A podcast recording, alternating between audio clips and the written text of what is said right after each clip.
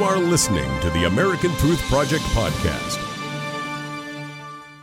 We are at the Gaza border with IDF Reserve Major Amit Grinfeld.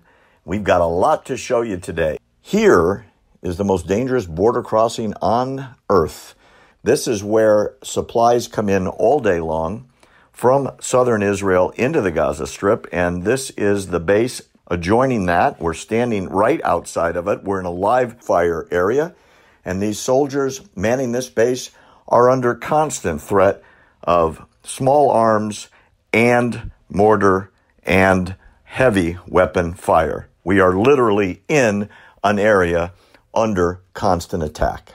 Here's the cement plant at the border. This is paid for with donations, hundreds of millions from around the world and Israel. The cement is supposed to go into the Gaza Strip to supply material to rebuild the thousands of buildings that need it. And yet, most of this cement is diverted into terror tunnels that are created under the fields. We're going to show you in just a minute. We have driven into a field that is technically not normally accessible. We are literally looking at the border into Gaza, and these are the fields where the, many of the tunnels come out. Not that we hear any tunneling below us right now, but I've seen many videos of Israeli helicopters with infrared cameras catching Palestinian terrorist infiltrators, and this is where the tunneling comes in. And these are the fields that are tunneled under and into constantly supposedly right now, so we don't want to be here too long. This is a live fire area on the border.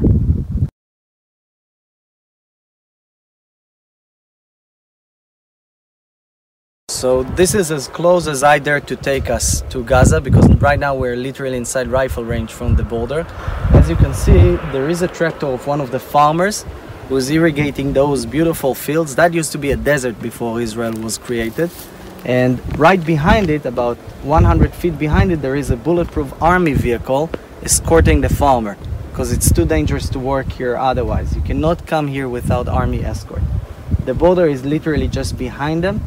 Um, in the last campaign against Hamas in Gaza, there were tunnels and there were fire incidents all around us. Mortars hit this area like rain. You can see uh, the houses of Gaza from here. Many of those tall houses were built by Yasser Arafat to help his officers getting luxury residence. The same officials eventually were thrown out of the rooftops by Hamas members in the violent uprising of 2007 when hundreds of Fatah officials were executed by their so-called brothers from Hamas. We're just a few hundred yards from the Gaza border here, and that tall concrete tower sits on the border of Gaza and is fired upon consistently. This would be the second border with the heaviest security, protecting the kibbutz, which is right across the street.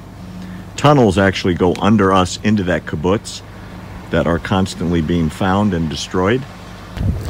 Every kibbutz and every community that is around Gaza is protected by fences like this outside of the main primary defense system of the army. They have their own defense system. Those are sensors and it is wired up all around the fence. If you're trying to climb up or to cut the fence, it sounds an alarm and they know exactly where there is a breach. And the locals, the first responders, supposed to be here within about a minute or two to engage anyone who's trying to infiltrate. There is more extra barbed wire all around the fences. And you can see just behind our car how close we are to Gaza, where more than 2 million Palestinians are crowded inside an area of 141 square miles.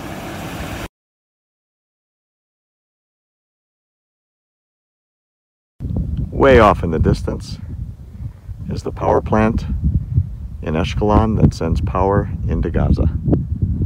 The power lines that we are looking at that Amit is looking towards go across the border fence, which is right behind us. We're across the field from Gaza, and this is a power line going across the border to give electricity to the Palestinians that is not being paid for. Yes. We are actually within the security perimeter on the Gaza side.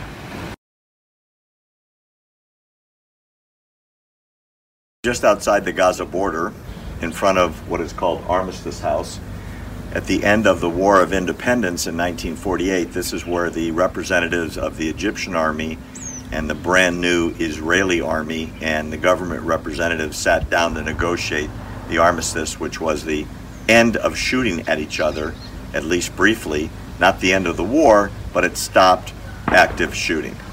I'm standing in front of Armistice House, and there's live fire going on at the border.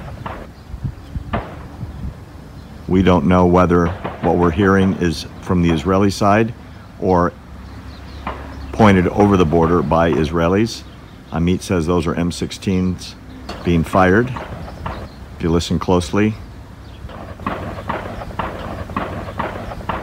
we are on the en- one of the entrances to the town of Sderot, which is the town in southernmost Israel that sits just across from the Gaza border. These are the homes in Sderot where people wake up in the middle of the night and hear tunneling under their houses. This is 15 second warning area. I'm in front of a bomb shelter. There's one of them every several blocks.